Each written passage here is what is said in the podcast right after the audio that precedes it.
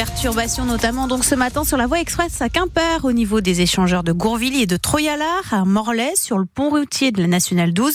Des agriculteurs ont prévu de bloquer le pont de l'Iroise à Brest dès 10h ce matin. Blocage également dans les Côtes d'Armor sur la RN 12 à Colm et Plouisy sur la nationale 164 à Trémorel dans le milieu de matinée également et dans le Morbihan au moins deux lieux de rassemblement à partir de 10h ce matin.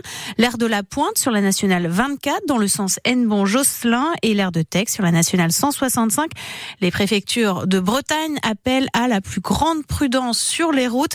Hier, une éleveuse et sa fille sont mortes percutées par une voiture sur un barrage. C'était en Ariège. Dans 10 minutes, décryptage du mouvement agricole avec notre invité André Sargent. Il est le président de la Chambre régionale d'agriculture.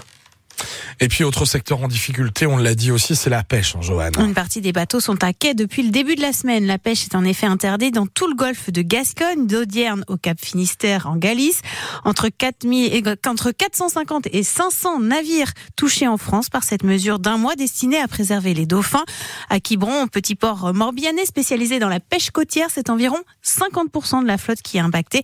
Et la criée s'apprête à en subir les conséquences, Frédéric Collard. À la criée de Quiberon, les chiffres 2023 n'était déjà pas terrible, notamment à cause de la baisse progressive des captures de poulpes. Alors, cette mesure d'arrêt est dure à encaisser pour son directeur Jean-Marc Lisée. La criée de Quiberon va perdre 50% de sa valeur et 50% de son tonnage dans le mois qui vient. Une criée euh, ne vit que grâce aux apports et aux taxes qu'elle perçoit grâce à ses apports. Ah, on ne récupère jamais ce qu'on perd.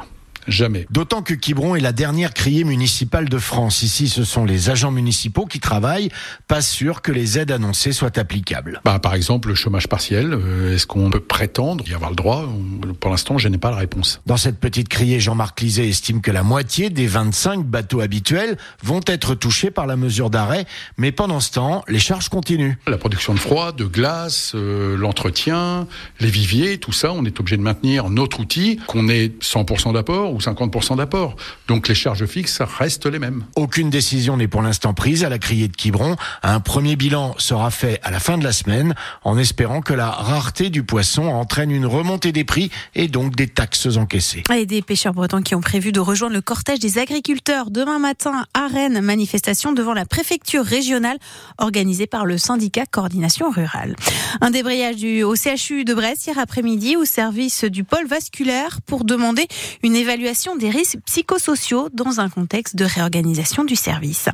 Des tags racistes découverts à Plougastel près de Brest. Au moins trois containers à poubelle en bois ont été dégradés avec notamment l'inscription à mort les bougnoules et un drapeau bleu, blanc, rouge.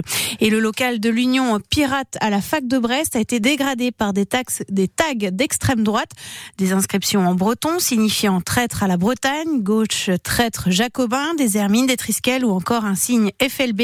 Le syndicat syndicat de gauche annonce porter plainte. Selon le palmarès de Booking.com, la Bretagne est la deuxième région la plus accueillante de France, derrière la Corse et devant l'Alsace, la Franche-Comté et la Bourgogne.